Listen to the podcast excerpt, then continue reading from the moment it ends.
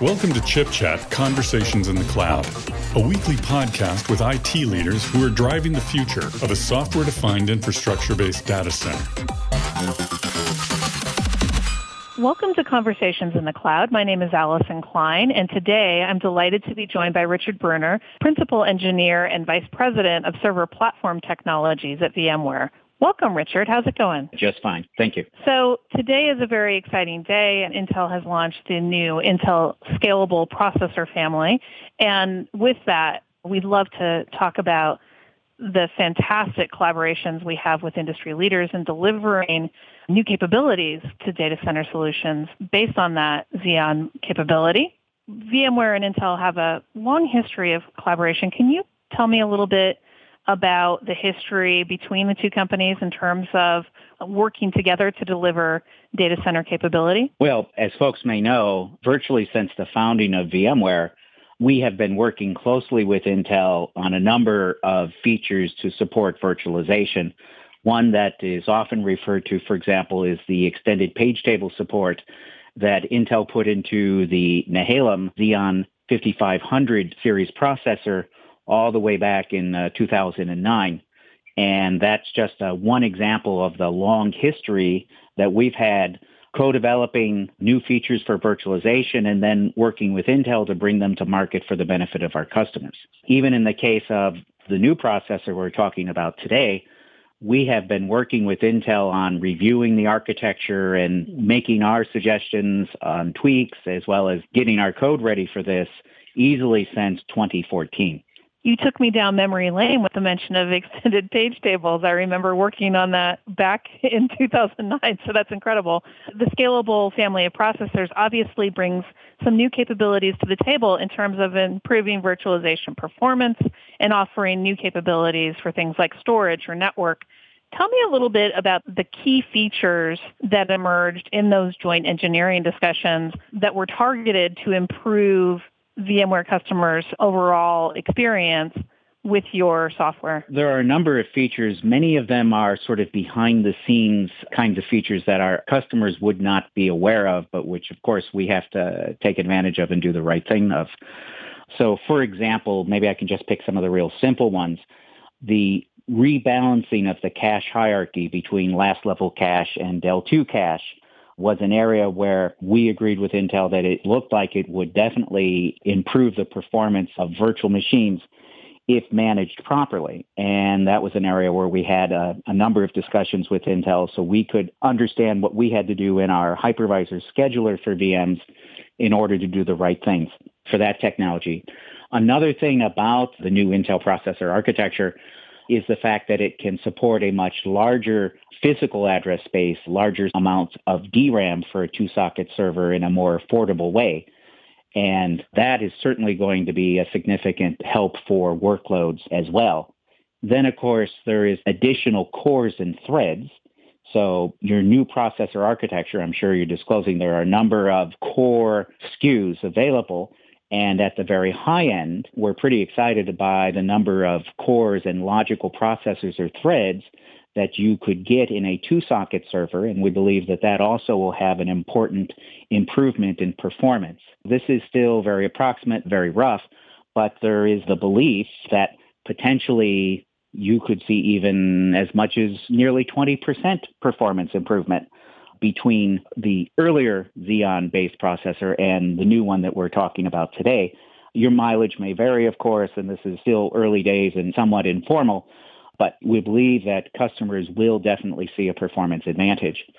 And then for the customers who actually have algorithms that can benefit from SIMD, single instruction, multiple data, uh, kinds of operations that AVX can support, AVX 512 which is basically working on 512-bit vector registers with various instructions that Intel's defined, could potentially also greatly improve the performance for new applications that can take advantage of these new instructions. And it's still probably early days for AVX 512, but we can definitely see where there can be some performance advantages to that.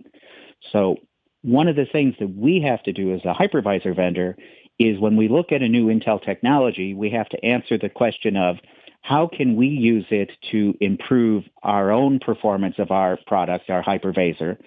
And what are the features that we should expose to a virtual machine so that it can benefit from these optimizations directly?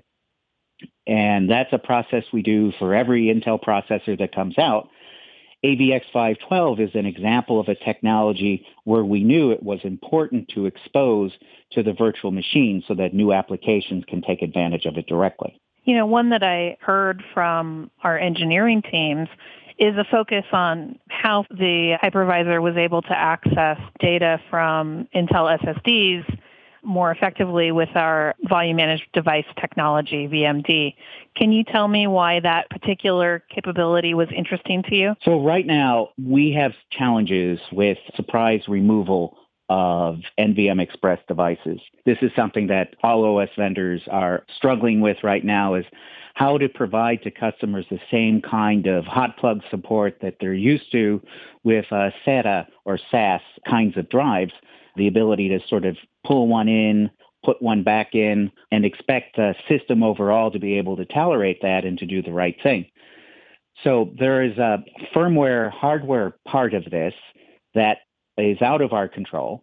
And then there is the handling of special events inside the actual operating system or hypervisor. Intel VMD for us is a combination of firmware, hardware, and a special ESX driver. Our hypervisor is known as VMware vSphere, and the hypervisor product that runs on the bare metal system is known as ESX. So one of the key pieces here is the ESX driver for VMD that Intel wrote and worked with us on. So this allows us to be able to now have a standardized way of supporting hot plug of NVM Express devices across multiple Intel-based platforms. And it also provides a standard way for us to manage LEDs, uh, light emitting diodes on the drives, which are usually there to indicate either attention or a failure status. They're very important. And there isn't yet a standardized way of doing that, but with VMD on Intel based platforms, we do have such a way. So take all of that, wrap it up, and you now have a solution that our vSAN product, this is our software defined storage solution, can use ready made to be able to effectively support surprise removal of NVM Express drives.